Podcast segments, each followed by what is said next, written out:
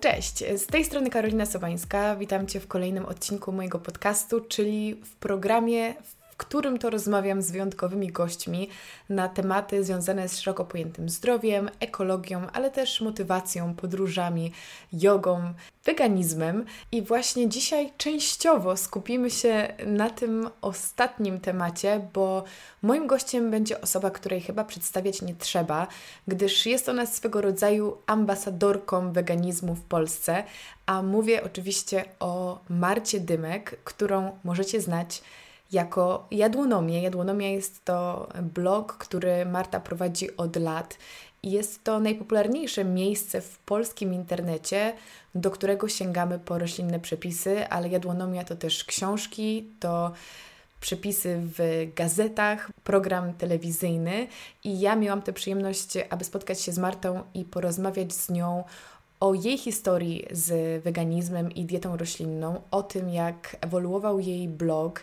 co chce przez tego bloga przekazać, czy wszystko już było, skąd czerpie inspirację do nowych przepisów, mm, skąd czerpie też e, wiedzę, jak wygląda u niej proces twórczy, jak długo powstają przepisy i jak uzyskuje te niesamowite smaki i struktury.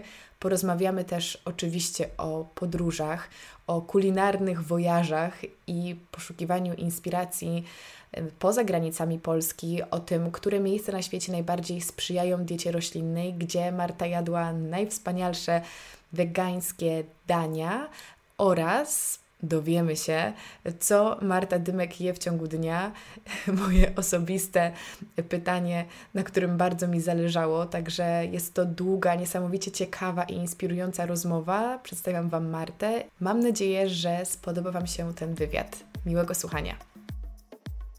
Cześć Marta. Cześć Karolina. Bardzo miło mi Cię widzieć i cieszę się, że przyjęłaś moje zaproszenie do podcastu.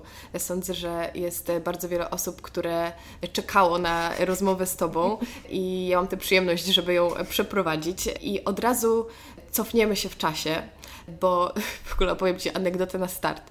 Bo chciałam Cię zapytać, kiedy napisałaś swój pierwszy post na bloga, ale stwierdziłam, nie, nie będę Cię pytać, tylko po prostu to sprawdzę. I wpisałam w Google jadłonomia, pierwszy i nawet nie dokończyłam słowa pierwszy, pokazało się pierwsza żona. Więc ja, ja nie wiem o co chodziło i kto tutaj e, czego szukał, ale pomijając to, chciałam się zapytać Ciebie o to, kiedy zaczęłaś, e, w którym roku zaczęłaś pisać bloga? No po takim wstępie i tylu komplementach muszę jakoś się e, ochłonąć i spokojnie odpowiedzieć. E, kiedy zaczęłam pisać bloga, tak? W którym roku? Mhm. Gram na czas. Wydaje mi się, że było to 9 lat temu, ale przyznam, że tego nie mierzę od jakiegoś mhm. czasu, ale strzelałabym, że było to 9 lat temu, czyli w 2010 10. roku. No to załóżmy, że mamy rok 2010, nawet strzelając. Gdyby ktoś wtedy pokazał Ci Twoje życie, czy Twojego bloga z 2019 roku i powiedział Ci, co się wydarzy w nadchodzących latach, to czy Ty byś uwierzyła? Czy byś y, spodziewała się takiego obrotu spraw? Pewnie, że mnie uwierzyła, bo, bo w czasach, kiedy zaczęłam prowadzić bloga, to po pierwsze gotowanie dopiero zaczynało być e, moją pasją, hobby, czy czymś, co mnie ciekawiło. Po drugie, blogi wtedy um, nie istniały jako coś, czym można się zajmować zawodowo. Mhm. Były rodzajem tylko pamiętnika internetowego, zresztą dość wstydliwego w owym czasie. E, a też moje, moje plany, nawet kiedy już polubiłam gotowanie, nigdy, nigdy nie przypuszczałabym, że moje życie wiązałoby się z gotowaniem. Miałam zupełnie inne plany, zupełnie inne rzeczy wtedy wydawały mi się um, niezbędne do pracy czy związane z karierą zawodową. Także nie uwierzyłabym w to i to bardzo.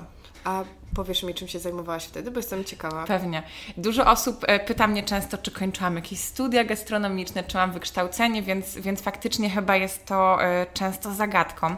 Ja studiowałam takie śmieszne studia o nazwie między... A które nie są śmieszne? to prawda. To moje były może właśnie równie śmieszne, co pozostałe.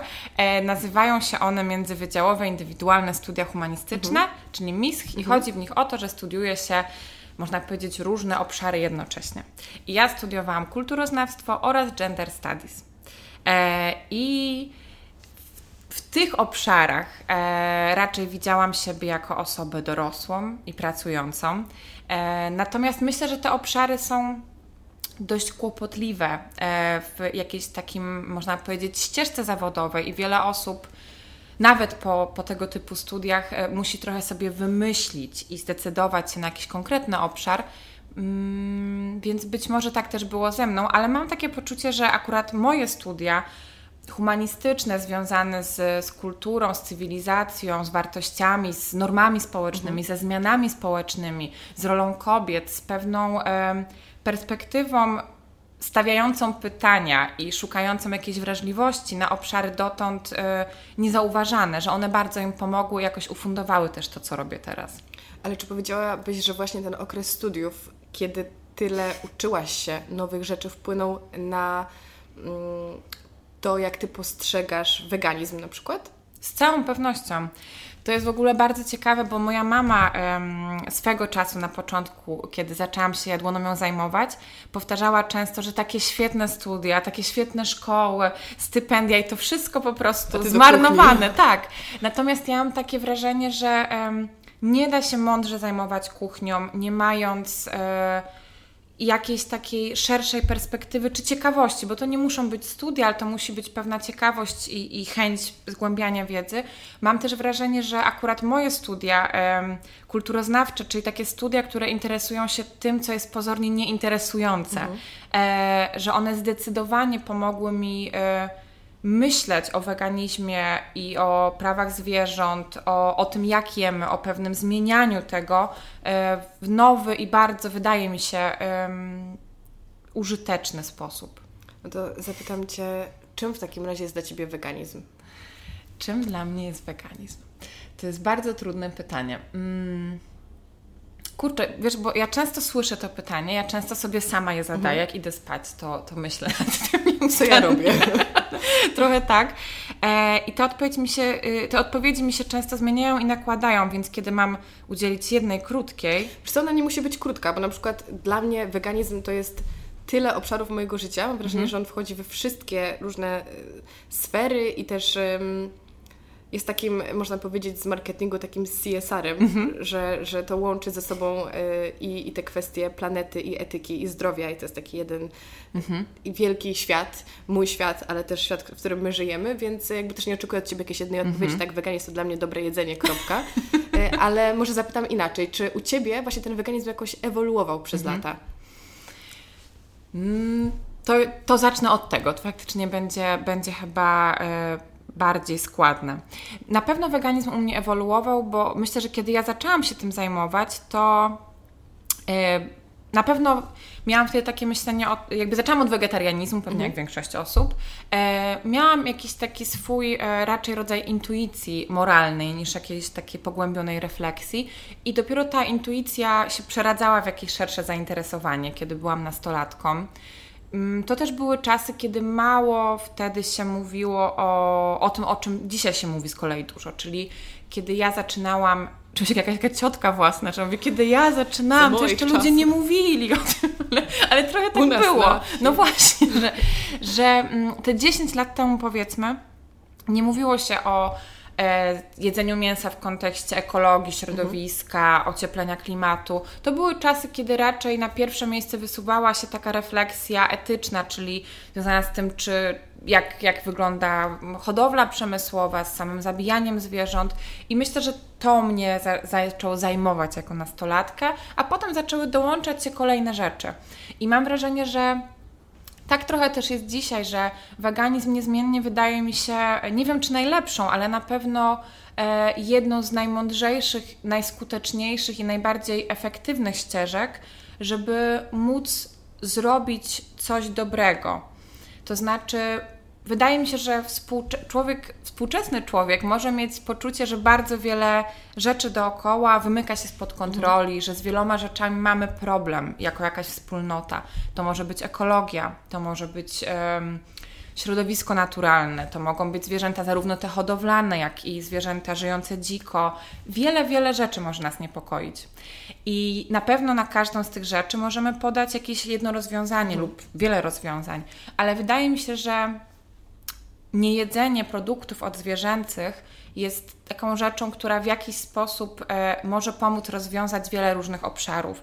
A co więcej, wydaje mi się, że jest to sposób e, tak prosty, tak nietrudny teraz, że naprawdę szkoda byłoby z niego nie korzystać. Właśnie, powiedziałaś, że jest prosty, chociaż jednym z największych takich kontrargumentów weganizmu to jest e, oczywiście stwierdzenie, że przecież to jest takie skomplikowane i ciężkie przejść na dietę roślinną.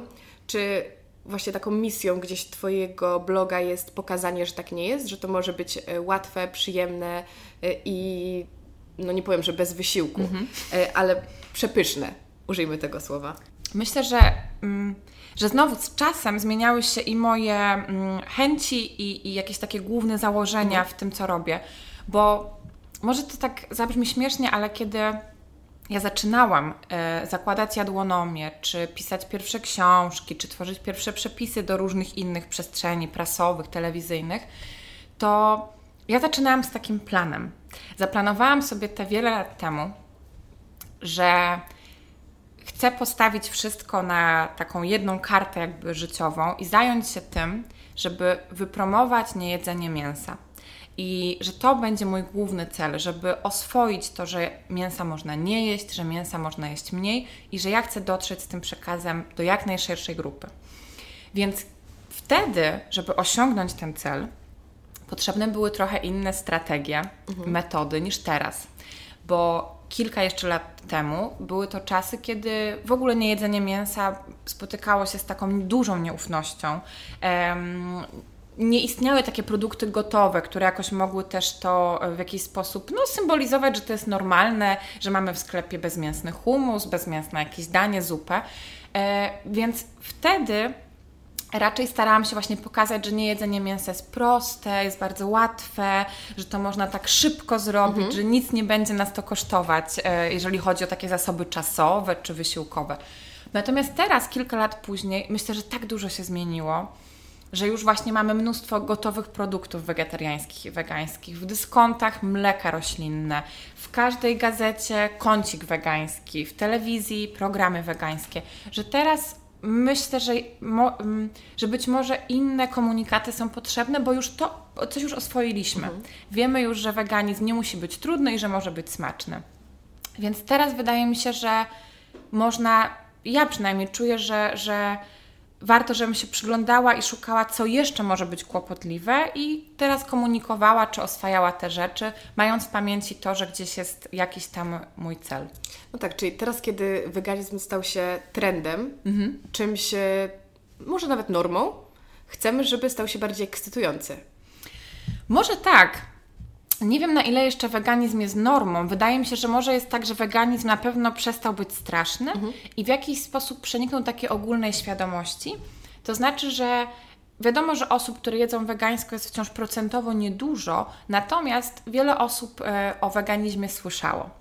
E, niezależnie od tego, gdzie mieszkają, e, jakie są ich aspiracje, możliwości i, i, i dostęp, to, to myślę, że to słowo gdzieś się gdzie ma jakby już duże dotarcie. No i wydaje mi się, że teraz korzystając z tego, że jest to jakoś oswojone, być może to jest ten czas, żeby zachęcać do weganizmu nawet te osoby, które wcześniej się nim nie interesowały, czy o nim nie wiedziały, bo już teraz wiedzą, więc można pokazywać go z nowej, lepszej strony. Natomiast faktycznie dla osób, które z weganizmem są już za pan brat, e, być może ważne jest to, żeby był to sposób jedzenia coraz bardziej ekscytujący. Natomiast no właśnie, widzisz, znowu to pokazuje, że. Mm, nie ma innego rozwiązania. Że, tak, że trudno w ogóle jest mówić dla mnie o weganizmie, bo mm, wydaje mi się, że weganizm jest raczej, um, raczej drogą do czegoś, jest metodą, a nie celem. Myśląc mhm. o tym, że celem jest zainteresowanie nas wszystkich losem zwierząt w hodowlach przemysłowych, czy klimatem, czy środowiskiem, czy w ogóle tym, co nas otacza. Ja, ta, ja o tym myślę w ten sposób, że weganizm jest właśnie metodą do tego, żeby obudzić w nas pewną wrażliwość i świadomość, a, a nie tym punktem dojścia. Więc w związku z tym trudno mi o tym mówić, bo mam wrażenie, że tak dużo jest e, różnych e, grup, e, różnych podejść. Nie jesteśmy takim monolitem jako mhm. społeczeństwo. Mhm. Więc myślę, że w każdej wspólnocie, w każdej grupie o, o weganizmie warto mówić inaczej, uwzględniając swojego rozmówcę, czyli mówić o tym z empatią, zastanawiając się, czego ten rozmówca potrzebuje, mm, jak, jak, jak go zrozumieć i dopiero wtedy e, starać się o weganizmie opowiadać. No właśnie, mówisz o tym, że najlepiej jest tę naszą wiadomość kreować, wiedząc z kim rozmawiamy. Czy Ty masz dostęp do tego, kto czyta Twojego bloga w kontekście tego, czy to są weganie, czy to są osoby, które po prostu szukają przepisów roślinnych? Mam dostęp jako taki, jakimi mhm. są statystyki oczywiście różnorakie, ale myślę, że oprócz tych statystyk e, dysponuję takimi e, miękkimi, intuicyjnymi danymi, jakim są rozliczne rozmowy na warsztatach, na spotkaniach, komentarze pod przepisami, niezliczona ilość maili, gdzie czytelnicy i czytelniczki się dzielą historiami swoimi, więc trudno to zebrać w jakieś twarde dane mhm. liczbowe, ale jest to bardzo dużo różnych e, takich świadectw, które, które osoby gotujące e, mi dają. I wydaje mi się, że gdybym miała to jakoś tak liczbowo przedstawić, to powiedziałabym, że 80% osób to są osoby jedzące mięso. Ale mnie teraz zaskoczyłaś. Widziałam na Twojej tak, twarzy. 80% osób, no tak, weganie czytają. Dosłownie, tak, taki był Naprawdę Twoje oczy nagle tak się powiększyły, tak, więc tak. Tak, ale to jest pozytywna reakcja. Ja się bardzo cieszę. Ja też się z tego bardzo cieszę, bo to się zmieniało. Myślę, że były czasy, kiedy na samym początku, właśnie, to właśnie też dobrze pokazuje historię, jadłonomii pokazuje pewną historię zmiany społecznej, jak chodzi o niejedzenie mięsa. Na początku na jadłonomię trafiały wyłącznie osoby, które nie jadły mięsa albo jadły wegańsko, dlatego że potrzebowały rozpaczliwie jakichś przepisów, inspiracji na temat tego, jak jeść na co dzień. I stopniowo pojawiały się tam pojedyncze osoby jedzące mięso, które z jakiegoś powodu chciały a to zrobić humus, mhm. bo stał się czymś modnym, a to przyrządzić falafela, bo zaczęło się coraz więcej mówić o kuchni Bliskiego Wschodu i Izraela i tak dalej, i tak dalej. Myślę, że dopiero od 4-5 lat na jadłonomii jest tak duża e, grupa osób jedzących mięso i ta grupa się zwiększa i to jest dla mnie najważniejsze i najświetniejsze. Zresztą to też widać po przepisach, które są najpopularniejsze, bo niezmiennie najpopularniejsze są takie przepisy imitujące klasyczne mięsne potrawy, czyli flaczki z boczniaków, pasztety, bigos, burgery jaglane itd. Tak mhm. I te przepisy są tak popularne i tak chętnie odwiedzane nie przez wegetarian i wegan, ale właśnie przez osoby, które jedzą mięso, ale starają się je ograniczyć. I kiedy ten raz czy dwa razy w tygodniu nie jedzą mięsa, stają przed dylematem, co zrobić tym razem, i wtedy właśnie przychodzi im do głowy, może jakiś kotlet, tylko skoro nie z mięsa, to z czego? To zamiennik. Dokładnie. E, teraz um, przypomniało mi się w Twojej e, książce, jest oczywiście obstara też Twoja historia weganizmu, wegetarianizmu. Mówisz, mówisz właśnie, że wiele osób zaczyna od wegetarianizmu, przechodzi na weganizm. E, to dodam, że u mnie było zupełnie inaczej. Ja całe życie uwielbiałam mięso i z dnia na dzień stałam się weganką. że to jest mało popularna wow. wersja wydarzeń. Natomiast y, wiem, że Ty nie przepadałaś mhm. za mięsem, tak? Dobrze mówię? Tak, bardzo. Więc zastanawiam mnie, jak u Ciebie wygląda ten proces tworzenia zamienników mięsa i czy ten smak Ci odpowiada? Czy musiałaś się do niego przełamać? Czy bardziej tworzysz to, bo wiesz, że my, weganie, tego bardzo chcemy? Wiesz co? To jest ciekawe pytanie, bo mam wrażenie, że teraz, kiedy już od wielu lat mięsa nie jem i też to wspomnienie mięsa mi się zaciera ono w jakiś sposób jest jednocześnie bardziej żywe, bo jest tak pielęgnowane przeze mnie jako pewien odnośnik niezbędny mi smakowo czy strukturalnie. Nie możesz zapomnieć tego. Trochę tak, ale gdzieś to jest już tak. Um, myślę, że to jest bardzo żywe wspomnienie, mhm. ale czegoś, co nie jest dla mnie takie jedzeniowe. Mhm. Że wspomnienie mięsa nie Pewnie. jest dla mnie w kategorii jakby pokarmu. E, natomiast wiesz co, im dłużej nie jem mięsa, e, tym chętniej czasami jem takie rzeczy właśnie jak wegański schabowy, w moim ukochanym lokal mhm. Vegan Bistro i tak dalej, bo a, a to, jest, to mnie samą zadziwia, bo ja jedząc mięso nie tknęłabym czegoś, co jest kotletem, takim właśnie schabowym, że ma strukturę, albo nie tknęłabym kiełbaski. Nie, to były jakieś moje koszmary kiełbaska z, z ogniska. A teraz właśnie gdzieś będąc w Berlinie, czy kiedy się pojawiają też w Warszawie w dużej ilości takie zamienniki mięsa, to, to coraz y, częściej wydaje mi się to smaczne. E, więc to też może pokazuje pewne ewolucje, który, mhm. których, e, które przechodzimy, ale też może to, że um, nie tylko ważne jest to, z czego to jedzenie jest zrobione i jak smakuje, ale też właśnie pewna świadomość, z czego ono jest zrobione, bo myślę, że dla mnie kłopotliwe było to, że to jest mięsne. Mhm. E, natomiast no właśnie, czy, czy ja tego używam do robienia mięsnych imitacji? Wiesz co, kiedy, zawsze kiedy staję przed taką jakąś chęcią e, zrobienia jakiegoś nowego dania inspirowanego mięsnym klasykiem, to bardzo sobie jakoś dobrze przypominam te rzeczy. Ja mam wrażenie, że być może przez mój e, niepohamowany apetyt ja jakoś dobrze przechowuję wspomnienia jedzeniowe i jeżeli coś raz zjem, to bardzo na, na zawsze już to pamiętam, więc łatwo jest mi się odwołać do tego. Ale ja też bardzo dużo wącham rzeczy, mhm. to znaczy... Super, Marta. To znaczy, przyznam no, się, podobno że... nos jest najważniejszy przy doświadczaniu właśnie tak, jedzenia. wiesz, zapachy bardzo dużo mi dają I, i kiedy faktycznie, przyznam się, że na przykład czasem, kiedy jestem w jakimś takim miejscu, które serwuje też mięso, na przykład jeżdżąc po Polsce, jestem w jakimś gospodzie, zajeździe, to przyznam, że lubię tak usiąść blisko kogoś, kto ma taką tradycyjną mięsną ucztę i, i tak kątem nosa nawąchiwać, bo no właśnie, bo te mięsne aromaty pomagają mi potem przekładać te, te smaki, zapachy na, na kuchnię roślinną. Bardzo dużo czytam mm, takich czasopism, e, gdzie jest dużo mięsnych mhm. przepisów e, z lat 90. Uwielbiam czasopismo Prześlij Przepis, bo tam jest taka kaskada mięsności i mięsnych przepisów i to mi się wydaje bardzo ciekawe i też bardzo im pomaga potem w myśleniu o, o tych e, smakach. Więc e, tak, duży, duży apetyt, wąchanie nie swojego jedzenia i przeglądanie e, gazetek prześlij przed. I one Ci smakują rzeczywiście te potrawy, mimo że te mięsne niekoniecznie, tak. to teraz otwierasz się na nie, więc to jest tak, tak. ciekawe, mam wrażenie, zjawisko, ale cieszę się, że Ci smakują, bo wiesz, gdyby była no. taka sytuacja, że robisz to dlatego, że na przykład ja bym to chętnie zjadła, bo lubię ten smak mięsa, myślisz sobie, o matko, ten chlebowiec. Nie no, nie, smakuje mi to, ale, ale na pewno myślę, że imitacje mięsa nie są moim ulubionym mhm. typem potraw, z tej prostej przyczyny, że, że te oryginały nie były dla mnie tak kluczowe.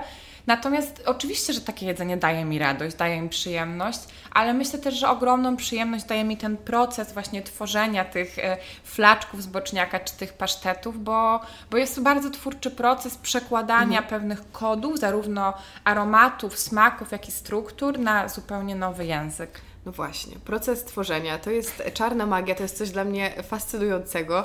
E, powiedz mi po pierwsze, czy w ogóle planujesz sobie przepisy, że siadasz, myślisz sobie, ok, chcę zrobić to, to, to, to i to, czy raczej idziesz do sklepu, kupujesz jakieś produkty albo otwierasz lodówkę i spontanicznie coś tworzysz? Różnie. Chciałabym powiedzieć, że to jest tylko taka, e, taka spontaniczna mhm. kreacja. E, natomiast myślę, że dobrze to wiesz też pracując, e, jakby, że te, też tworzenie podcastów i treści, które tworzysz e, w internecie też e, wymaga pewnej struktury i myślę, że sama o tym dobrze wiesz, że takie, takie treści też warto jest planować, czy jakoś sobie porządkować właśnie po to, żeby mieć um, jakieś takie zrozumienie tego, mhm. tego, co się chce zrobić. E, dlatego też myślę, że to była duża kurtuazja, że powiedziałaś, że dla Ciebie jest taka czarna magia, proces kreacji, bo obserwując Twoje treści widzę, że jesteś bardzo raczej twórczą i kreatywną Wiesz osobą. Ale myślę właśnie w kontekście, bardzo dziękuję, ale myślę, że to jest e, w przypadku osoby, która stworzyła tyle przepisów, nawet moja mama to wczoraj powiedziała, że zapytaj Martę, w jaki sposób przychodzą mi do głowy takie w ogóle jakby przypadkowe kompozycje, które tak świetnie razem działają i to jest, nie wiem, jakaś 600 rzecz na blogu i jest nowa. Rozumiesz? Jakby to tak. jednak brzmi mocno abstrakcyjnie, gdzie my jednak tworzymy na co dzień, czy może w ogóle nie tworzymy przepisów, albo robimy potrawy z jakiejś tam puli przepisów, które są nam znane. Nagle widzisz, że regularnie pojawia się coś nowego, coś, co nas zaskakuje, coś, co jest jakąś nową mieszanką, albo w ogóle imituje smaki z dzieciństwa. No, to jest wielkie, wielkie dzieło, więc jestem bardzo ciekawa, jak to u Ciebie powstaje. Wiesz co, myślę, że każdy e, w jakiś sposób na co dzień e, bywa twórczy i że, i że w różny sposób się komunikujemy i w różny sposób dajemy upust tej twórczości. Czasem to może być, e, no właśnie, praca z, z treściami, literami, czasem z dźwiękami, e, kolorami. Jakby myślę, że jest mnóstwo, mnóstwo sposobów. E, właśnie jakiegoś takiego twórczego działania i każdy to robi. Akurat tak się złożyło, że ja najlepiej się komunikuję przez te smaki, przepisy i te talerze, które wymyślam.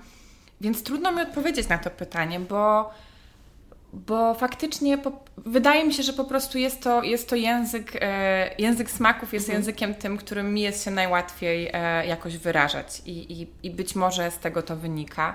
Myślę też, że mam ogromny apetyt.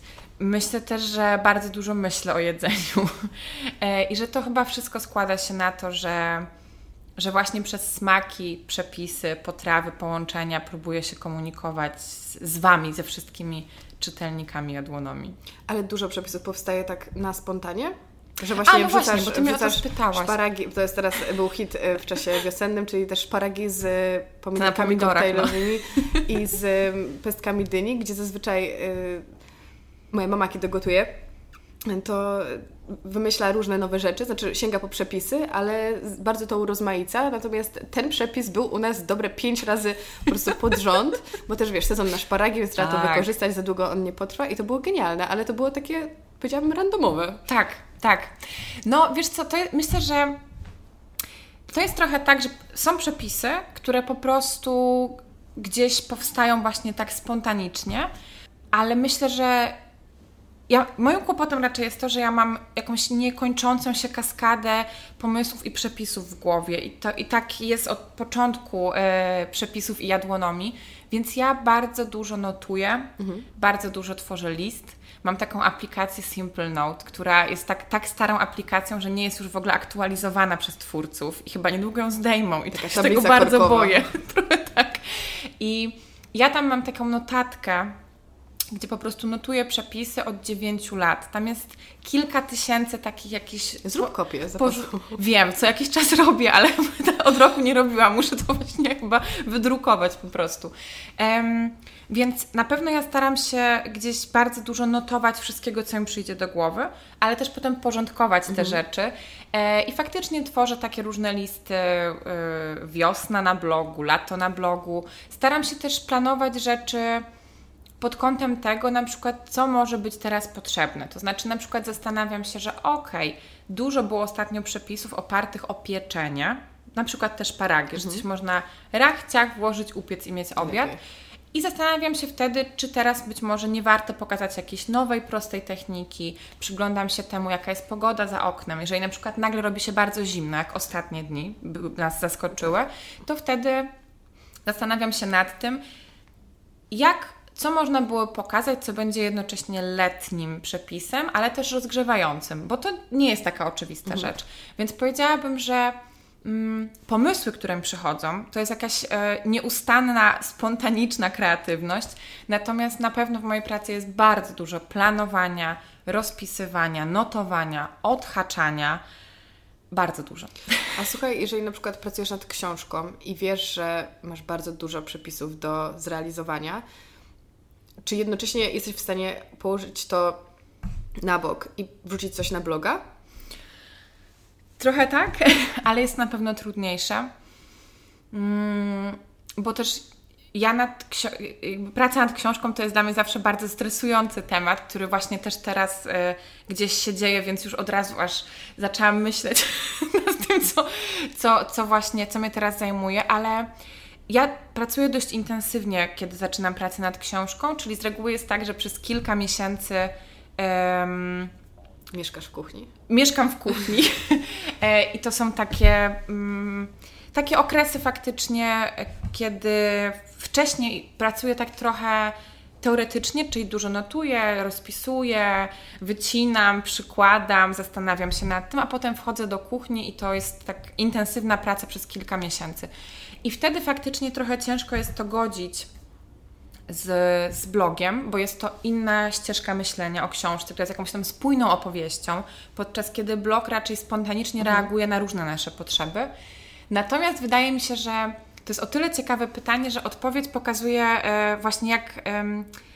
jak taka nie, nieprzewidywalna i niezatrzymywalna jest, e, jest jakaś taka nasza własna kreatywność, bo kiedy pracuję nad książką, to czasem chyba już czuję się taka zmęczona może tymi konkretnymi przepisami, mhm. tą konkretną linią myślenia, że wtedy nagle przychodzą mi do głowy rzeczy w ogóle niezwiązane z książką, które się domagają ugotowania i pokazania na blogu. Natomiast e, ograniczeniem wtedy jest czas, żeby pogodzić obydwie rzeczy. E, więc jest to trudniejsze, ale, ale wykonalne. Jeszcze teraz mi przyszło do głowy a propos pytania, które zadałam Ci poprzednio, tego procesu tworzenia. E, to, co mnie zastanawia, to to, czy może tak, zacznę tak od końca. Żyjemy w takich czasach, że lubimy szybkie rozwiązania, lubimy podejść do jakiegoś problemu, od razu go rozwiązać, ale y, czasami warto jest jednak skupić się na tym procesie. I przyszedł mi do głowy jeden przepis z Twojego bloga, czy tam z książki. To są e, klopsiki szwedzkie ala z Ikei, które po prostu kocham. I robiłam je parę razy z moją mamą. Dzielimy się tak, że moja mama robi jakby cały prep, a ja je um, formuję, bo ja nie cierpię tego, że trzeba różne rzeczy ugotować. Moja mama dla odmiany nie lubi formowania. Świetny team. Wow, no. Naprawdę. E, także e, i zastanawiałam się, kurczę, taki przepis, który rzeczywiście oddaje ten smak, musiał wymagać od Ciebie dużej ilości pracy, analizowania tych smaków, bo tam jest tyle składników, tyle połączeń po to, mhm. żeby uzyskać ten efekt. Czy rzeczywiście są takie przepisy, nad którymi pracujesz długo i ten proces, czy bardziej się nim delektujesz, czy raczej jest to takie przekleństwo? Wiesz co, to jest jedno i drugie, bo w ogóle faktycznie te klopsiki z Ikei to jest dla mnie też o tyle ciekawy przepis, że ja nigdy w życiu nie jadłam mięsnych klopsów. Ty w Ikei nie jadłaś? Nie, bo ja już...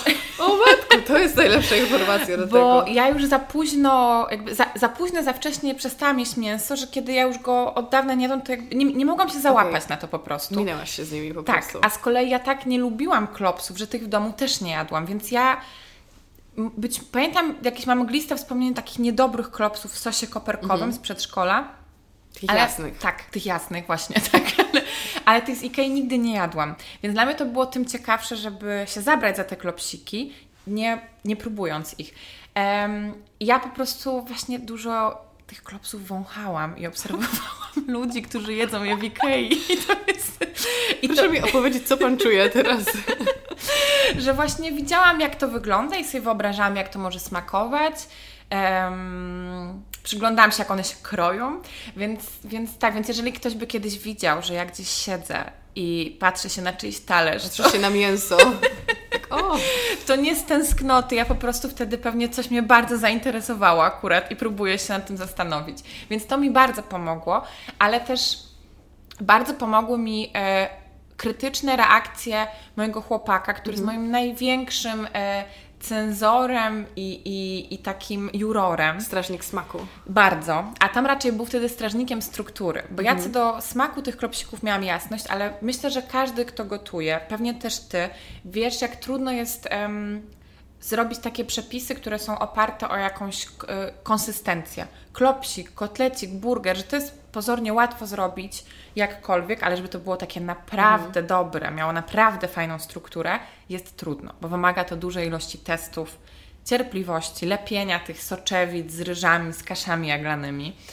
I mam wrażenie, że bardzo takim częstym wciąż problemem w wegańskich kotletach i, i wszelakich e, jakby formowanych rzeczach mhm. jest to, że one są takie jak pasztet w środku, mhm. czyli taka taką, ciapa. Taka ciapa, dokładnie. I też sama się z tym borykam i właśnie za każdym kolejnym testem mój chłopak mówił, że to jest, to jest pasztet, to jest niedobre. No i chyba po nie wiem, którym nastym teście, kiedy to wszystko po prostu było w takiej formie, zadziałało. Więc myślę, że to jest bardzo ciekawe, ale faktycznie proces tworzenia takich przepisów, które są oparte nie o ciekawe połączenie albo ciekawą technikę, ciekawy jakiś taki myk, że tak mhm. powiem, tylko o strukturę, to są takie przepisy trochę cukiernicze, że ważne jest bardzo ich proporcje, mierzenie składników, a to bywa czasem żmudne. No pewnie, właśnie też y, a propos pieczenia, to mamy w większości ciast te same składniki. Mhm. Zresztą, że tak, jest to mąka, cukier i jakiś tłuszcz. Mhm a wychodzi nam tysiąc różnych no ciastek właśnie. i ciasteczek, bo kluczem właśnie są te proporcje, temperatury i to jest fascynująca sztuka, ale właśnie y, wracając do tego, co na początku, że ludzie się Ciebie pytają o to, czy masz mhm. jakieś y, wykształcenie gastronomiczne, czy dokształcasz się jakoś, w sensie w jaki sposób czerpiesz, no się dokształcasz cały czas, zakładam, y, czerpiesz wiedzę z różnych źródeł, właśnie co jest dla Ciebie takim mm, informatorem, inspiracją? To mi się bardzo zmienia, bo faktycznie ja, ja wierzę w to, że y, dokształcanie się i rozwijanie jest kluczowe, bo w przeciwnym razie byłoby smutno, gdyby tak stwierdzić, mając lat dwadzieścia kilka, że już się wszystko wie i nie trzeba się uczyć. Um, I wiesz, teraz myślę, że najwięcej dają mi rozmowy po prostu z ludźmi, którzy opowiadają mi, z czym mają trudność, co im nie wychodzi, co ich wkurza. Bardzo dużo dają mi też warsztaty, gdzie widzę na własne oczy, co jest trudne. Mhm. Bardzo dużo dają mi komentarze właśnie na temat tego, co nie wyszło w przepisach, że że jest jakiś przepis, który wychodzi tysiącom osób, a nagle ktoś mówi, a mi to nie wychodzi. I wtedy próba dojścia do tego, co jest trudne, pokazuje mi też, gdzie ja robię błędy jeszcze, rozpisując przepisy, albo, um, no, albo w ogóle wymyślając ten proces, można to ułatwić. Bardzo lubię też. Lubię też taką nowoczesną literaturę na temat smaków, e, pewnych badań, bo to pomaga mi z kolei jeszcze zwiększać ilość smaku, tej, tego, tą umamiczność mhm. tego wegańskiego jedzenia, to pomaga mi tworzyć może nawet nie tyle umamiczność, co taką przyjemność smakową e, w jedzeniu, więc dużo rzeczy, zarówno taka wiedza fachowa, jak i rozmowy z takimi właśnie osobami, które po prostu gotują i ich relacje są dla mnie niezbędne. Ja mam przeczucie, że jeszcze jest jeden bardzo ważny czynnik i to są podróże.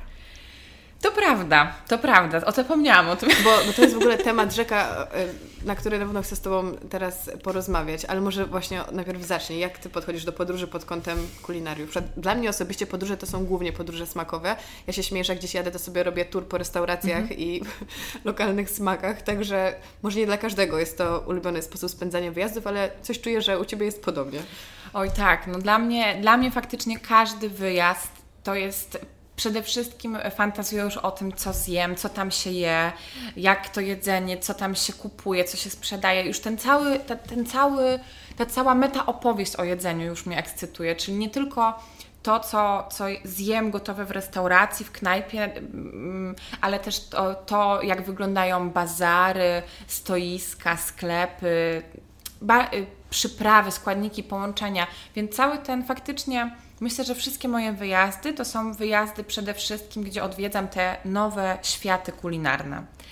I na pewno, tak, zapomniałam o tych, e, o tych wyjazdach, ale myślę, że faktycznie to właśnie możliwość przemieszczania się też bardzo, bardzo dużo mi daje, bo pozwala odkrywać mi zarówno takie konkrety, jak nowe przepisy, ale przede wszystkim wyjazdy pozwalają mi zobaczyć. Um, taką właśnie nową rzeczywistość jedzeniową i podejrzeć nie tylko, co ludzie jedzą, ale jak ludzie myślą o jedzeniu, mhm. jakie jedzenie ludzie uznają za ulubione jedzenie, jakie smaki mogą być najdoskonalsze, jakie struktury mogą być najciekawsze. E, a no właśnie, a to pozwala zrozumieć, co może dawać, je, co jeszcze może dawać przyjemność w jedzeniu. A to jest dla mnie kluczowe, bo ja wierzę w to, że jeżeli będę jeszcze lepiej rozumiała, co nam daje przyjemność w jedzeniu, to będę mogła jeszcze lepiej zachęcać do niejedzenia mięsa i wegańskiego jedzenia, bo jeżeli będę miała w garści tą przyjemność płynącą z kulinariów w wydaniu wegańskim, no to już wtedy nie pozostają żadne bariery, żeby w ten sposób jeść.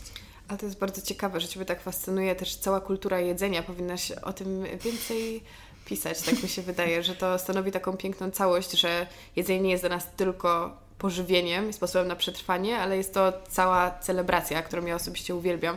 I ciekawi mnie z tych wszystkich miejsc, które zobaczyłaś, zresztą tak, o ile dobrze mówię, to druga książka jest inspirowana podróżami. Tak. Więc jestem ciekawa takich, ciekawa ciekawostek na temat e, tego, które miejsca najbardziej sprzyjały diecie roślinnej ale nie tyle pod kątem tego, że jesteś, nie wiem, w dużym mieście i jest dużo knajp, tylko że lokalna kuchnia, w lokalnej kuchni mogłaś znaleźć lub łatwo zmodyfikować yy, przepisy. No tak, dotknęłaś bardzo ważnej kwestii, bo wydaje mi się, że miejsca przyjazne wegetarianom, weganom można podzielić tak na sam początek yy, na dwa typy, czyli na obszary, gdzie wegetarianizm i weganizm yy, stały się modne, mhm. obecne, na czasie, um, popularne. Nie lubię tych słów związanych z modami i trendami, mhm. więc zawsze szukam synonimów. Um, w związku z pewną ostatnią świadomością i tym, że te osoby mając dostęp do mięsa, serów, jajek, świadomie rezygnują mhm. z pewnego typu pokarmu i interesują się kuchnią bezmięsną czy wolną od produktów odzwierzęcych. I to jest świat zachodu. I tutaj oczywiście mhm. możemy właśnie pojechać do Londynu, do Toronto, do Nowego Jorku, do Warszawy tak. i zjeść mnóstwo świetnych wegańskich rzeczy. Drugim typem... Poczekaj, zostańmy mhm. jeszcze przy tym typie. Dobrze. Ja chcę trochę tej parę dygresji w, w tym świecie zachodnim. Jakie są Twoje ulubione miasta, jeżeli chodzi o wegańskie rzeczy i co tam zjadłaś, co naprawdę zawróciło w Twojej głowie, a raczej podniebieniu? No myślę, że takim... Trudno mi wybrać jedno miasto, Może być ale, kilka. ale takim mm, niesłabnącym sentymentem będę darzyć zawsze Berlin, mhm. dlatego że pochodzę z Wrocławia i Berlin był bardzo blisko e, dla mnie i dla moich rówieśników wtedy. Berlin był też pierwszym miastem, gdzie ja próbowałam smacznego jedzenia.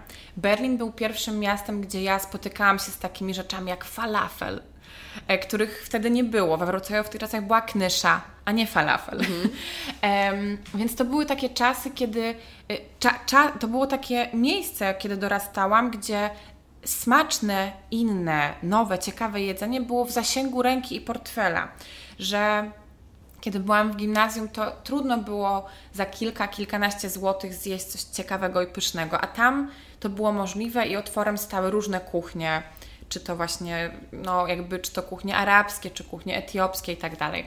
Więc Berlin zawsze będzie im bardzo bliski przez to, jako miejsce pierwszych odkryć i też myślę, że dla wielu osób mhm. wciąż jest to jakaś taka smaczna stolica weganizmu. Tak, ja mieszkałam w Berlinie w zeszłym roku przez parę miesięcy na no i, i nie wiem, czy jedną dwudziestą opcji, które były na Happy Cow w ogóle odwiedziłam. Ale zakochałam się tam w wietnamskiej kuchni, bo tam ona jest tak, najbardziej popularna tak. i to nie musi być wcale wegańska, wszystko tam jest po prostu przepyszne. Czyli potwierdzasz, że Berlin dobre miejsce. Berlin najwięcej urozmaicenia wegańskiego na każdym rogu. Zresztą no. wracam w sierpniu i już nie mogę doczekać. Na, pew na pewno dobrze, dobrze się najesz. No właśnie, więc ten Berlin wciąż przyciągał wtedy, mhm. przyciąga teraz.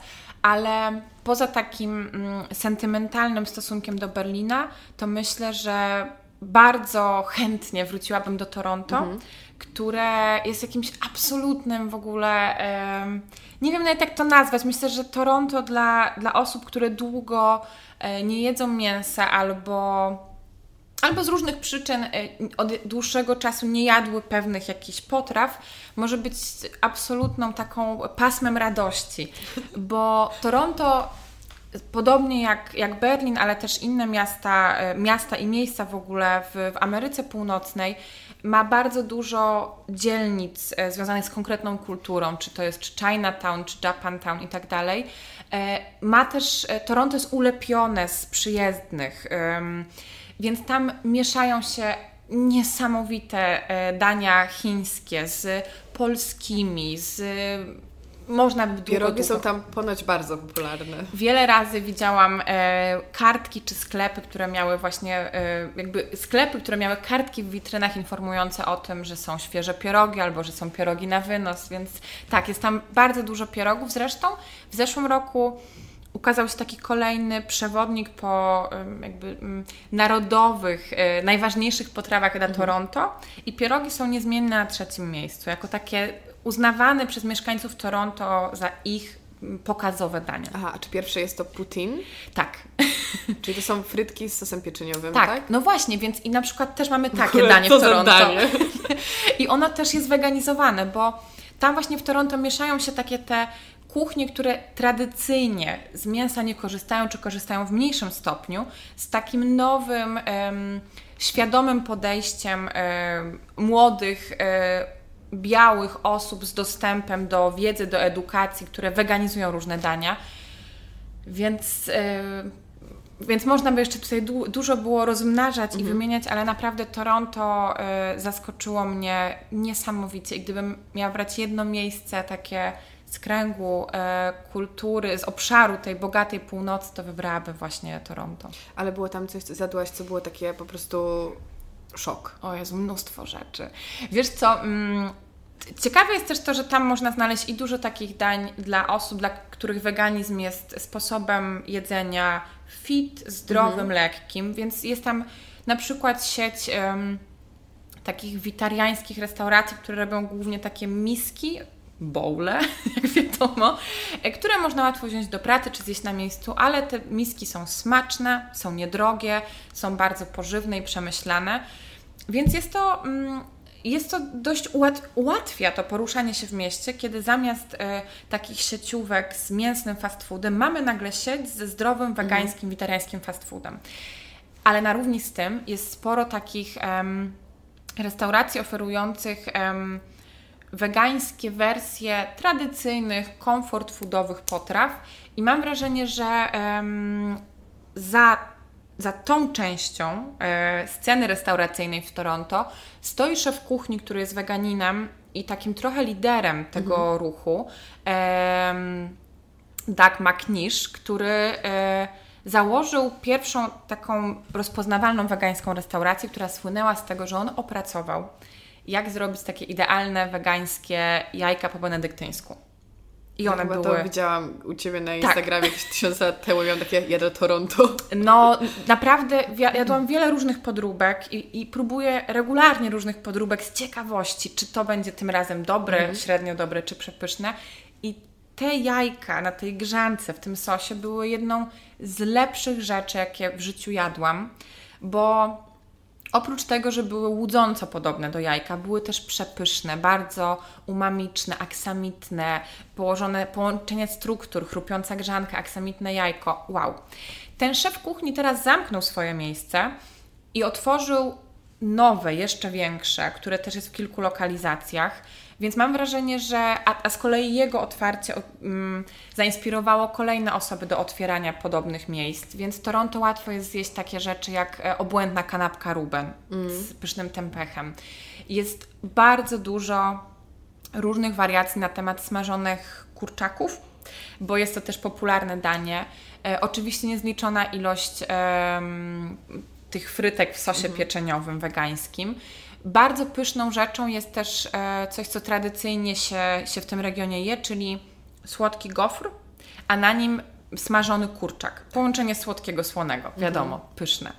I też każda wegańska restauracja tam próbuje sił w tym daniu i naprawdę w każdym miejscu rezultaty są świetne.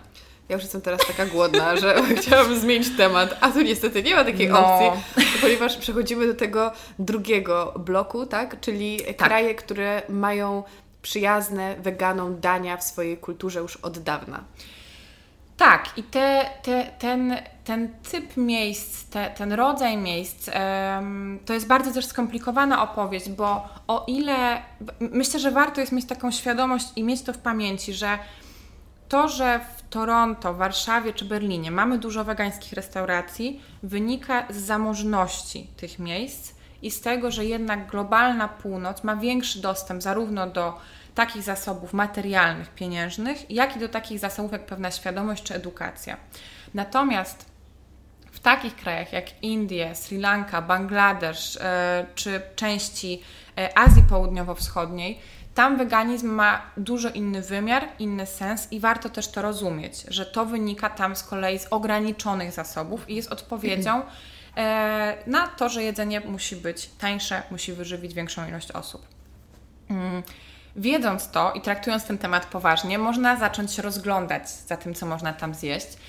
I myślę, że te kraje, one mają, oferują tak różną kuchnię, że trudno było mi wybrać jedną, najciekawszą czy najsmaczniejszą, ale na pewno są to kraje, które pokazują, jak wciąż niedocenianym składnikiem są warzywa strączkowe. I to, że soczewica czy, czy ciecierzyca może być przerobiona na setki, tysiące różnych sposobów. I podasz jakieś kraje, które są taką twoją czołówką? Hmm, myślę, że no właśnie, co by tu wybrać? Na pewno mam duży, duży, um, duży sentyment do Izraela, chociaż on mm. oczywiście jest w tej pierwszej grupie, jest to tak. kraj zamożny, zasobny, e, natomiast geograficznie położony w trochę innej części świata.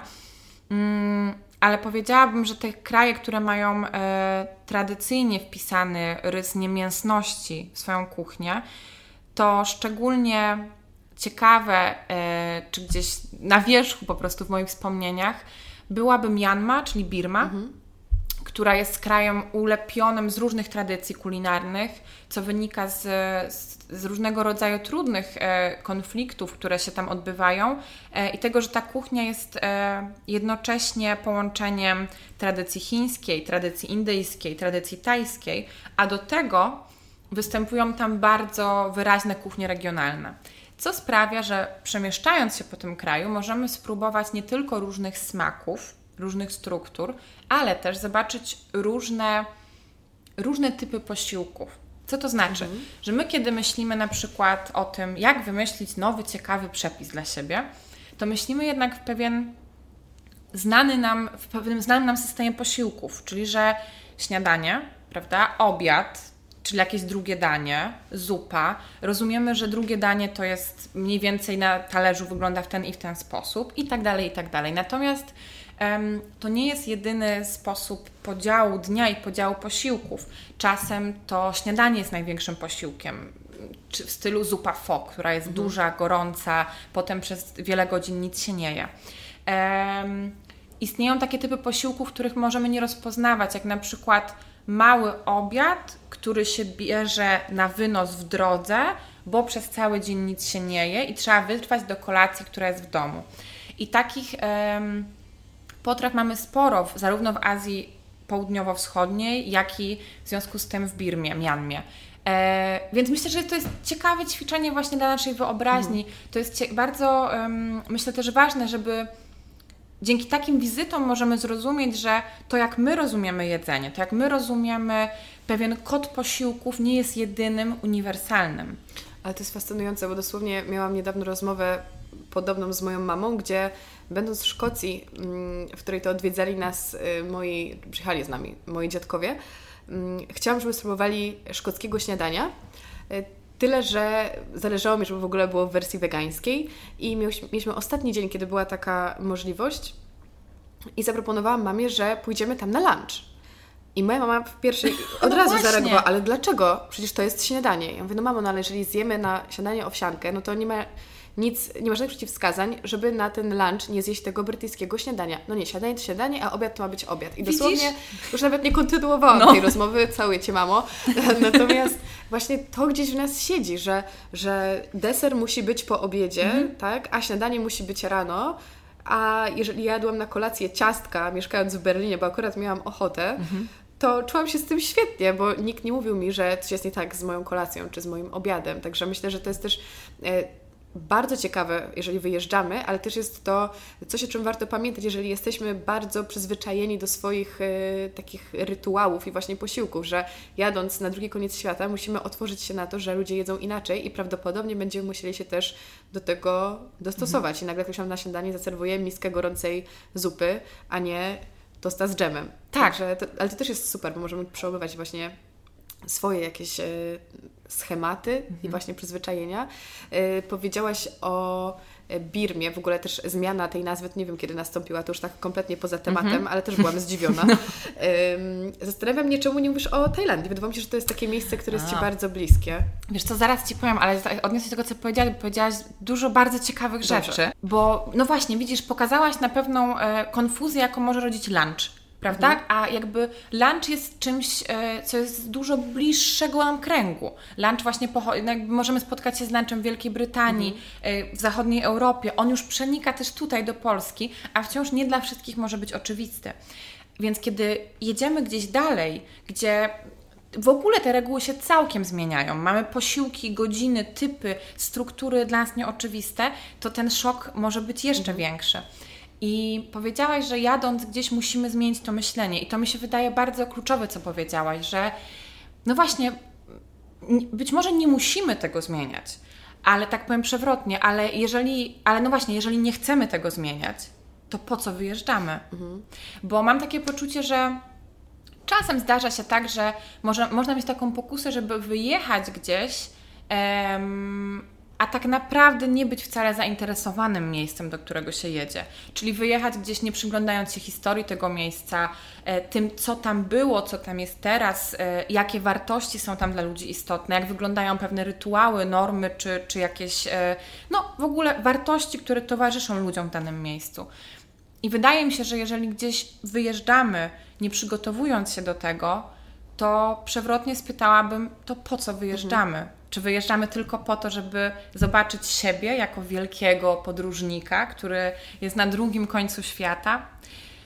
Więc taką, taką mam refleksję, że to przygotowanie do wyjazdów jest dość ważne i że pozwala nam, nie musimy tego robić, ale ono nam mhm. pozwala dużo więcej przeżyć i wzbogacić się w jakiś sposób.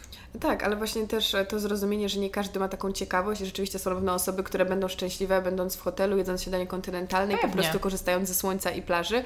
I jeżeli mają taką możliwość finansową, żeby sobie wyjechać na drugi koniec świata i zrobić tylko to, to też jest okej. Okay. Oczywiście, to jest Ale... więcej niż okej. Okay. Myślę, że każdy z nas ma taką potrzebę czasami. Raczej mówię o osobach, o tym, że w naszym pokoleniu wykształcił się dość widoczny ruch osób, które czują się, um, lubią typ podróży alternatywnych. Mm. Lonely Planet pod pachą, plecak, hostel i tak dalej. I wydaje mi się, że to tym osobom często towarzyszy pewno wyższościowe traktowanie okay, tych turystów w resortach, a sami być może też... Um, no właśnie, a, a nie mam jasności, czy te osoby tak naprawdę faktycznie są tak bardzo zainteresowane tym spotkaniem z innym, czy... Czy bardziej ideą, że podróżują inaczej. Dokładnie. Zostawmy w takim razie słuchaczy tak. z tą refleksją, a my przejdźmy do Tajlandii. Pytanie brzmi, dlaczego nie wymieniłam Tajlandii na początek? Trochę tak. Wiesz, znowu jakoś mi ta Tajlandia umknęła. Hmm, może dlatego, że... Może dlatego, że podczas robienia programu w Tajlandii miałam wrażenie, że jakoś tak ją odmieniłam na wiele przypadków i że tak ją jakoś przerobiłam, że... Spowszedniała Ci trochę. Że może mi jakoś tak, e, jakoś ek, ekscytacja tym miejscem może się e, ułożyła we mnie i, i faktycznie jest teraz to gdzieś, gdzieś bardziej z tyłu głowy. Tajlandia jest niesamowicie ciekawym krajem jeżeli kogoś interesują podróże kulinarne, ale też jest krajem, który właśnie wymaga pewnej świadomości tego, czym jest kuchnia wegetariańska w Azji Południowo-Wschodniej. Bo spotkałam się już z tym, że niektórzy lądując w Tajlandii liczą, że w każdym napotkanym miejscu będzie dużo wegetariańskich, wegańskich dań. Natomiast warto zrozumieć, że w tym regionie, zarówno w Wietnamie, jak i w Laosie, w Kambodży, kuchnia wegańska jest pewną kuchnią alternatywną, mhm. bardzo dobrze rozpoznaną, która ma swoją nazwę, ale te światy się często nie przenikają. Czyli mamy całe mnóstwo restauracji tradycyjnych i tam może być ciężko zjeść coś e, bez sosu rybnego, bez krewetek, bez ryby, bez mięsa itd. Tak A tuż obok mamy restauracje typowo wegańskie i wegetariańskie, w których zjemy wszystko. Więc... No właśnie, więc to, wyjaśniam, żeby, że, bo to może na mhm. początku być takie zadziwiające. Ja miałam podobnie, bo jedyny raz, kiedy byłam w Azji, to było właśnie w zeszłym mhm. roku w e, Tajlandii. Nie miałam możliwości za bardzo pozwiedzać, bo byłam w okolicach Bangkoku przez mhm. E, jakiś tam A to czas. świetna okolica. Tak, okolica była super. natomiast e, też dziwiło mnie, i też dziwiło osoby, którym potem o tym opowiadałam, że ja nie korzystałam za bardzo z tego street foodu. Też no, przeczytałam sobie oczywiście, jak mhm. tam niby poprosić bez sosu rybnego, bez czegoś tam, mhm. ale jak sama wiesz, jakby chaos na ulicy jest taki, że ja nie czułam się na siłach, żeby mhm. rzeczywiście jakoś tam się dogadać z osobą, która mnie obsługiwała. I finalnie wylądowałam albo w tych e, takich jadłodajniach właśnie dla mnichów, tak to można tak. powiedzieć. To, to, się mówi, to się było, to było Jai czy Jay, bo zawsze zapominam. Jaj. A, właśnie, tak. O, teraz będzie łatwiej mi zapamiętać albo po prostu w wegańskich restauracjach i miałam momentami taki, takie poczucie, że coś zrobiłam nie tak, mhm. że powinnam jednak podejść do straganu, poprosić o tę sałatkę, tylko że bez y, takiego sosu i tych mhm. suszonych krewetek. Mm, ale teraz właśnie utwierdziłaś też mnie w przekonaniu, że to wcale niekoniecznie jest takie proste, a no nie ukrywam, że to, co jadłam w wegańskich restauracjach, tam było po prostu przepyszne, więc tak. wcale nie czuję, że coś mnie ominęło. Bo, bo prawdopodobnie nic Cię nie ominęło. To znaczy, też moim zdaniem dochodzi do pewnej konfuzji, że na zachodzie zrobiło się bardzo modne jedzenie uliczne, street tak. food. I często em, wydaje nam się, że to właśnie jakby, że to, to jedzenie uliczne jest tym, o co chodzi, więc ono musi być najsmaczniejsze. I oczywiście, że to jedzenie jest pyszne i jest świetne, ale mówię o tym dlatego, opowiem Ci taką anegdotę. Kiedy nagrywaliśmy program z całą ekipą, to jedna, jedna z osób, która była naszym gościem i nas przyjmowała, e, chciała nas zaprosić po nagraniu, żeby spędzić trochę czasu na jakieś dobre jedzenie. I powiedziała, że pójdziemy do takiej i takiej jakiejś małej knajpki. I w tym momencie kilka osób, e, które o tym słyszało, zaczęło domagać się, żeby iść na ulicę i jeść street food. I dla tych Tajów to Mhm. było niezrozumiałe. Okej. Czemu ktoś, kto, kogo zapraszamy na lepsze jedzenie w barze, restauracji, czymś, co jest stacjonarne, chce jeść jedzenie, które jest uważane za takie średnie, jedzenie w biegu, jedzenie na szybko. Więc mówię o tym dlatego właśnie, żeby nie dać się zwieść, że jeżeli mamy jakieś miejsca, które są wegańskie i są stacjonarne, to nie jest tak, że coś tracimy, bo nie siadamy na chodniku i nie jemy. To jedzenie jest też pyszne, ale są to dwa różne typy kuchni, a przez osoby miejscowe raczej, jeżeli ktoś byś kogoś spytała, gdzie dobrze zjesz, to raczej te osoby poleciły być być może właśnie miejsca, które są w jakiś sposób e, e, ukonstytuowane stałym miejscem. Także Że... No to jest ta bariera kulturowa. tak. To jest ta bariera kulturowa połączona z trendami, które się przedostają tutaj i nie do końca są często dobrze zrozumiane. Tak, ja miałam też podobną sytuację, że bardzo chciałam pójść na ten market pływający, a jak zobaczyłam, że on jest w ogóle na końcu świata, drugi jest na drugim końcu Bangkoku, zrozumiałam, że to chyba nie jest aż tak powszechny sposób też spędzania czasu i to bardziej zostało jako tradycja. My się tym ekscytujemy, bo to jest coś e, unikatowego, a umówmy się, z perspektywy praktycznej o wiele wygodniej jest każdemu podjechać skuterem na targ i kupić rzeczy, a nie Oczywiście. jechać na drugi koniec miasta i pływać łódką i, i pobierać warzywa. Zdecydowanie pływające markety są reliktem, Mhm. które kiedyś były, były istotne, były jakby w, w danym czasie i miejscu były sensowne i potrzebne, ale teraz y, w czasach, kiedy mamy mm, hipermarkety, supermarkety, bazary również w Azji, e, to pływający market nie jest niezbędny. Pozostał jako ciekawostka. Zresztą night markety też są kwestią kłopotliwą, bo e, właśnie na przykład w Mianmie zaobserwowałam ciekawą rzecz, mianowicie to, że tam nie we wszystkich regionach wykształciła się tradycja nocnych marketów, po prostu z racji ukształtowania terenu, temperatur itd. I na przykład bliżej granicy górnej z Chinami tych nocnych marketów nie było. Natomiast teraz zaczęły powstawać. Pod turystów. Dokładnie. No i to jest totalny absurd moim zdaniem, ale też właśnie jak mówiliśmy o Tajlandii, przyszła mi do głowy jedna rzecz, która e, wtedy w Tajlandii mnie frustrowała, a teraz nabiera ona dla mnie większego sensu. Powiedziałeś, że właśnie te kraje, szczególnie w Azji Południowo-Wschodniej, e, mają wegańskie opcje. Wynika to z biedy. No tak samo jak u nas było w pokoleniu dziadków, pradziadków, gdzie rzeczywiście tego mięsa prawie w ogóle nie było. I ja pamiętam, że byłam strasznie zła, kiedy na targu w Tajlandii widziałam takie stoiska z zachodnią żywnością, jakiś biały chleb z jakimś dżemem, jakieś w ogóle coś, co miało przypominać ser z szynką, a wyglądało jak jakieś plastikowe cuda. I myślę sobie, co oni sobie w ogóle myślą? Przecież my przyjeżdżamy tutaj próbować ich jedzenia, No a oni jedzą taki po prostu syf, jakieś A oni gotowe rzeczy. tosty. Tak, czemu oni w ogóle nie myślą, że przecież dobrze robią, że tak jedzą? I, i teraz jakby im bardziej zwiększa się moja świadomość, myślę- sobie, to jest normalny proces, jakby trzeba im to dać. Jeżeli oni żyli przez tyle lat w biedzie, to dlaczego oczekujemy, że nagle e, zamiast sięgnąć po to bogactwo Zachodu, oni e, z buddyjskim spokojem stwierdzą, że tego nie chcą, dlatego że wolą sobie skromnie jeść warzywa e, i, i musimy chyba zrozumieć to, że oni też muszą przejść przez ten etap, gdzie zachłysną się zachodnim jedzeniem. Miejmy nadzieję, że w tym czasie ich tradycyjna kuchnia nie zniknie i to mięso nie zawładnie Tajlandią i innymi okolicami. Ja przynajmniej liczę na to, bo to było takie trochę martwiące. Nie wiem, czy też miałaś takie odczucia. Myślę, że myślę, że można mieć takie odczucia i też pewnie takie, też takie miałam, ale myślę, że aż tak, że, że, że, że kuchnia tajska dobrze sobie radzi i jakoś sobie poradzi. Natomiast, no właśnie, wydaje mi się też, że kiedy się przemieszczamy do, do takich regionów różnych w Azji, czy to Tajlandii, czy Wietnamu, czy, czy w ogóle gdzieś e, do, do tej części Azji, możemy mieć taką pokusę e, o takie, można powiedzieć, trochę imperialistyczne, czy, czy wciąż kolonialne myślenie, czy odbieranie tych krajów. I myślę, że warto pamiętać, że mm, te kraje. Mm, no właśnie, że, że te kraje przechodzą taką samą drogę jak, jak wszystkie inne i też, że myślę, jakby to, jak to jakoś subtelnie przekazać moje, moje, moje myśli, które teraz się plączą.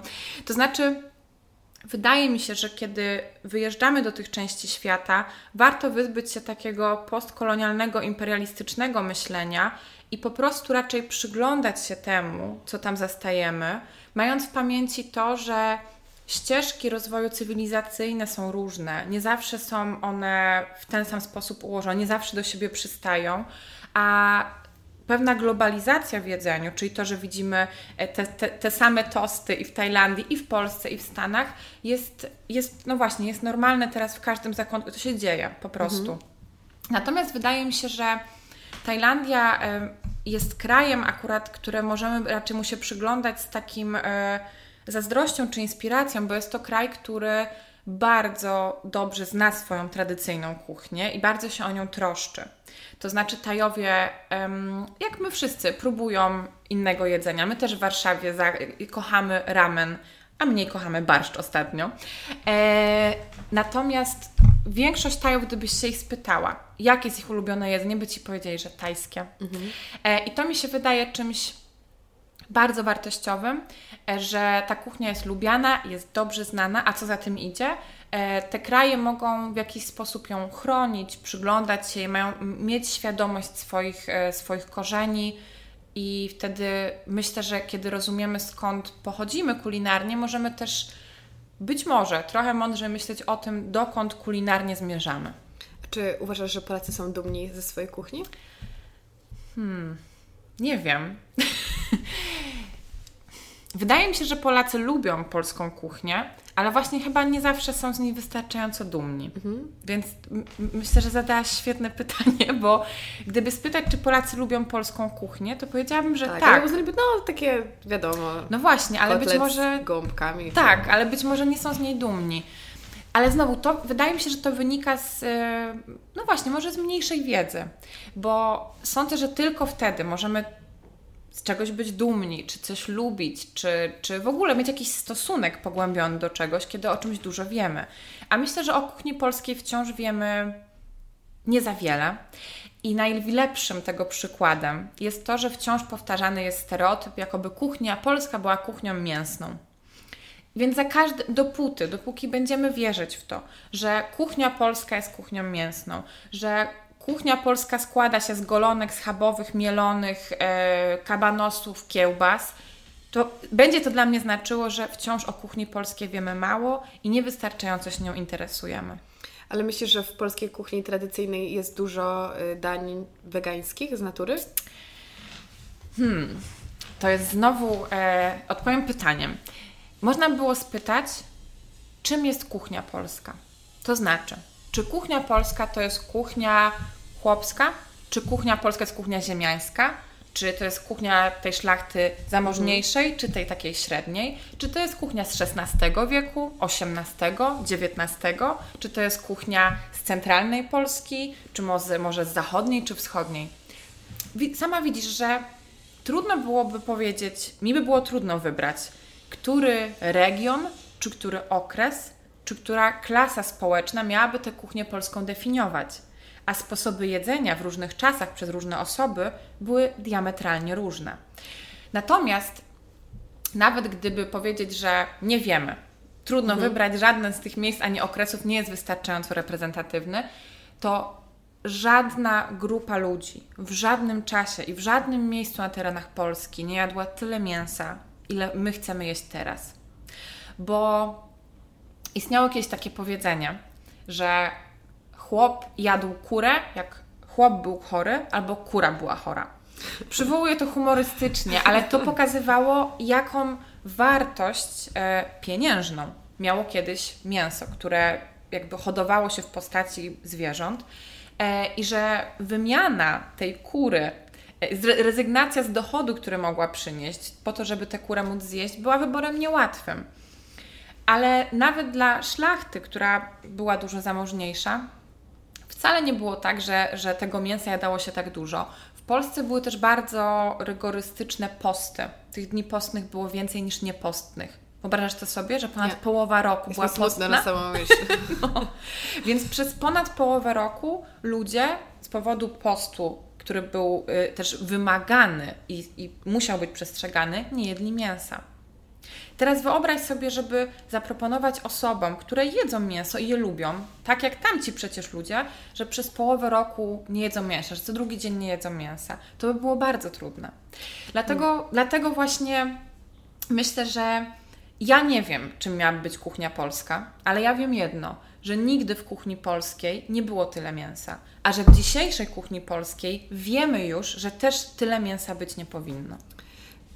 To jest bardzo e, piękne, co powiedziałaś, ale też e, wydaje mi się, że taki mm, podstawowy błąd, który popełniamy w mowie, jest dzielenie jedzenia na wegańskie i niewegańskie.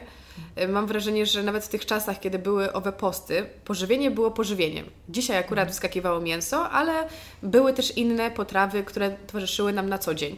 A teraz, mimo że ten weganizm jest oswajany, e, nadal istnieje ten podział i ja to dostrzegam w swoim życiu na co dzień, już nie mówiąc o takich spotkaniach, dajmy na to rodzinnych, gdzie jest powiedziane, że to jest y, wegańskie danie. Tak, to, to jest ten wegański piernik. I, I, tak dalej, i tak dalej. Natomiast moja mama, która nie jest weganką, ale je wegańsko praktycznie 90% czasu, mówi wtedy, jest Wigilia, praktycznie wszystko jest no wegańskie. No tak, jakby no jesz tak. pierogi wegańskie od urodzenia tak. wujku, więc y, jakby zdajesz sobie sprawę, że to jest to gorsze wegańskie danie. Jakby też mam wrażenie, że jak przestaniemy to tak nazywać, to będzie nam łatwiej to oswoić, bo nawet wczoraj mój brat, y, 17-letni, który jest od dwóch i pół roku y, weganinem, wow. powiedział, że y, ja po prostu jem. Jakby nie myślę sobie, o, jem mój wegański obiad, tak? Tylko po prostu jem. I kiedy przestaniemy to gdzieś właśnie nazywać, etykietować, będzie nam łatwiej. Tutaj też zrobiłam takie mini połączenie, bo etykietowanie kojarzy mi się z Twoim wystąpieniem na kolacji Ach, w mhm. I właśnie to, co powiedziałaś, też było yy, bardzo wartościowe. Nie musimy tego podpisywać, nie musimy dawać tej etykietki. Po prostu delektujmy się tym jedzeniem. Ważne, żeby nam smakowało, żeby nam służyło, a jeżeli służy planecie przy okazji, no to super. To prawda. Myślę, że jest yy, właśnie, że jest coś takiego, że wciąż podkreślamy, że coś jest wegańskim piernikiem, wegańskim daniem. I to myślę, że może mieć wiele różnych minusów. To znaczy, że przede wszystkim to sprawia, że osoby, które nie jedzą wegańsko, myślą sobie, aha, no to to nie jest mój piernik, on nie jest dla mnie, on mhm. mnie nie interesuje, on jest jakiś wegański, cudzy, nie mój. I to sprawia, że ta kuchnia pozbawiona produktów odzwierzęcych nie interesuje osób, które jeszcze się na tą kuchnię nie zdecydowały, więc dochodzimy do paradoksu, bo ta kuchnia nie może wyjść spoza jakby kręgu zainteresowanych, bo kiedy ciągle podkreślamy, że ona nie jest dla nich, to te osoby, słusznie zresztą, się nią nie interesują. Więc też mam takie poczucie, że gdyby o potrawach wegańskich mówić w sposób bardziej zachęcający, chociażby nie podkreślając zawsze wegańskości, ale po prostu mówić, że to jest jakiś piernik korzenny, podkreślać jego atuty, to może to by było bardziej zachęcające. I niekoniecznie zaczynać, że jest z pomidorów. Tak. no właśnie. Takim wytrychem też jest mówienie o kuchni roślinnej, które wydaje mi się dość skuteczne, bo dużo osób nie, nie, jest, nie jest weganami, nie utożsamia się z tym, ale każdy, albo prawie każdy, kiedy słyszy, że coś jest roślinne, myśli sobie w sumie roślinne, chciałbym jeść więcej warzyw, dobrze jest więcej warzyw i tak dalej. I myślę, że podobnie jak jest jak z etykietami o jedzeniu, na tymi, które nakładamy na jedzenie, jest z tymi, które nakładamy, jak powiedziałaś, na ludzi. To znaczy, że ja ciągle mam taką refleksję, że mm, że powinna stać się drugorzędna kwestia tego, kto jest weganinem, a kto nie jest. Pierwszorzędna powinna stać się kwestia własnych motywacji i tego, dlaczego ktoś postanawia ograniczyć jedzenie mięsa albo z niego całkowicie zrezygnować. Bo jeżeli ktoś ma taki namysł, że jest dla niego istotna hodowla przemysłowa zwierząt, albo właśnie kwestie klimatu czy środowiska i z tego powodu chce to ograniczać, to wydaje mi się to niesamowicie wartościowe i to ta motywacja jest istotna, a nie to, że ta osoba nie może nazwać się weganinem. Bo jeżeli ktoś je wegańsko od dwóch tygodni, bo akurat taka była w jego otoczeniu moda, a nie idzie za tym jego autentyczne zaangażowanie w ten temat i przejęcie, to trudno byłoby mi myśleć, że ta postawa jest bardziej wartościowa, bo jest kompletna tylko w formie jakichś zachowań, jakichś mhm. aktów, a nie ma za tym jakiejś takiej własnej, pogłębionej wrażliwości. A powiedz mi, Marta, czy masz takie wrażenie, że czasami, myślę, że nie masz tak zawsze, myślę, może czasami tak masz, może nie masz tak nigdy. Dawaj. Że już wszystko było w tym no wegańskim świecie kulinarnym. Zupełnie nie. Nie, w ogóle nie. to dobrze, to miło słyszeć. nie, w ogóle nie. Nawet wczoraj o czymś, a wiem, wczoraj jechałam rowerem, jechałam wczoraj rowerem i nie wiem czemu, ale myślałam... Yy, myśl, nie wiem czemu, ale zaczęłam się zastanawiać nad śledziami. I nagle przyszło mi do głowy, że marynowane boczniaki, wszyscy wiemy, olej lniany, ale nagle przyszło mi do głowy, że tak ekstra by było też marynować w oleju lnianym, który daje taki ten śledziowy posmak i kojarzy się nam z Wigilią, jakieś rzeczy, które są bardziej białkowe, żeby były takie sycące jak śledzie. I przyszło mi do głowy, żeby zamarynować e, fasolę. I jakby i jadąc nagrywałam notatkę głosową, marynowana fasola, olej lniany i jakby i widzisz, i te, ja myślę, że takich rzeczy jest ciągle mnóstwo, że a przyszło mi to do głowy, wiem dlaczego, bo mijałam sklep, gdzie był napis, że jest przecena śledzi. Więc widzisz, wydaje mi się, że takich inspiracji jest tak dużo dookoła, że one, że to jest dopiero początek, że jeszcze tak dużo rzeczy przed nami jest, że sama jestem tym podekscytowana. A czy, no dobrze, nie chcę tak do końca tutaj szpiegować, więc może zapytam inaczej. Czy masz jakieś swoje takie e, zawodowe marzenia, coś, co chciałabyś zrealizować? Takie konkretne, że ja, że chodzi o mnie i o... Tak, tak, o jadłonomię. Jakby co byś chciała z tym zrobić? No wiesz, to co bym chciała zrobić z jadłonomią, to codziennie się zastanawiam i to tak zupełnie się nie kryguje, bo mam tak dużo różnych myśli i, i, i chęci. Nie wiem, wiesz, ja się codziennie zastanawiam nad tym, co robić, właśnie nie co zrobić, ale co robić, żeby jadłonomia jako jakaś płaszczyzna mm, przekazu tego, że można łatwo i smacznie nie jeść produktów odzwierzęcych, żeby ta myśl, którą niesie jadłonomia, była obecna w grupach, gdzie jeszcze nie była obecna i żeby docierać do nowych osób. I ja się ciągle zastanawiam, jak to zrobić. I myślę, że jak już będę miała odpowiedzi, jak to zrobić, to będę wtedy to robić. Bo to chyba jest dla mnie kluczowe. Na pewno teraz gdzieś zajmuje mnie kolejna książka. Na pewno mam w myśli różne małe rzeczy związane ze stroną, żeby może ją usprawnić, żeby może ruszyły jakieś małe rzeczy wokół tej strony, ale tak naprawdę właśnie to nieustannie zastanawiam się nad tym, y, jak dotrzeć z jadłonomią do osób jeszcze nieprzekonanych. Miałam już kończyć, bo rozmawiamy bardzo długo, ale muszę zapytać Cię o tę jedną rzecz, y, ponieważ sobie ją zapisałam jako podstawowe pytanie, które mnie ciekawi, dla mnie, dla Karoliny. Co Ty jesz w ciągu dnia? Wiesz co, zdziwiłabyś się. Ja jem tak proste rzeczy. I w czasie, u mnie, można powiedzieć tak w skrócie, mój czas życiowy dzieli się na dwa czasy. Czasy, kiedy ja gotuję, bo robię przepisy, czy to do książki, czy na bloga, czy do programu. I to jest czas, kiedy kuchnia jest pełna jedzenia. Bardziej udanego, mniej udanego, różnych wersji testowych, i wtedy po prostu dojadam te wszystkie mhm. rzeczy na okrągło. Po prostu wieczna biesiada. Tak. A wtedy jest, a jest też inny czas, czas, kiedy akurat zajmuję się czymś innym i nie gotuję. I wtedy to jest czas, kiedy... Pościsz. Kiedy, kiedy jest, jest post i karnawał.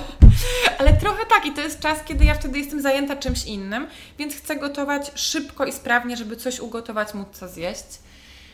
I na przykład teraz jest taki czas, kiedy zajmuję się rzeczami niekuchennymi, więc może dla ułatwienia po prostu wymienić, co mogę tak, co w ciągu dnia jem, tak mhm. tak konkretnie.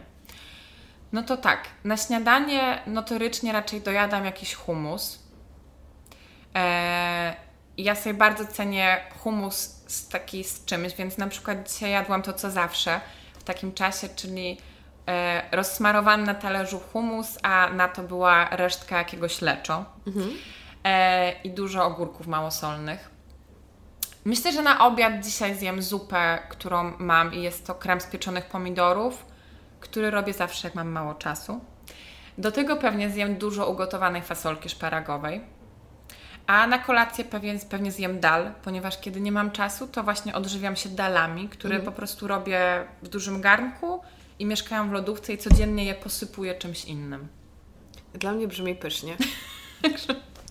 w takim razie ja y, dziękuję Ci za to, że byłaś moim gościem i życzę Ci, żebyś spotykała nas jak najwięcej inspiracji i znalazła tę jasność tego, w jaką stronę idziesz, ale wydaje mi się, że najważniejsze jest to, żeby iść ten jeden krok do przodu, bo wszystko się jakoś ułoży, a myślę, że to, co stworzyłaś jest czymś wielkim, pomaga bardzo wielu Polakom i wierzę, że trafi do bardzo, bardzo dużego grona coraz to nowych odbiorców.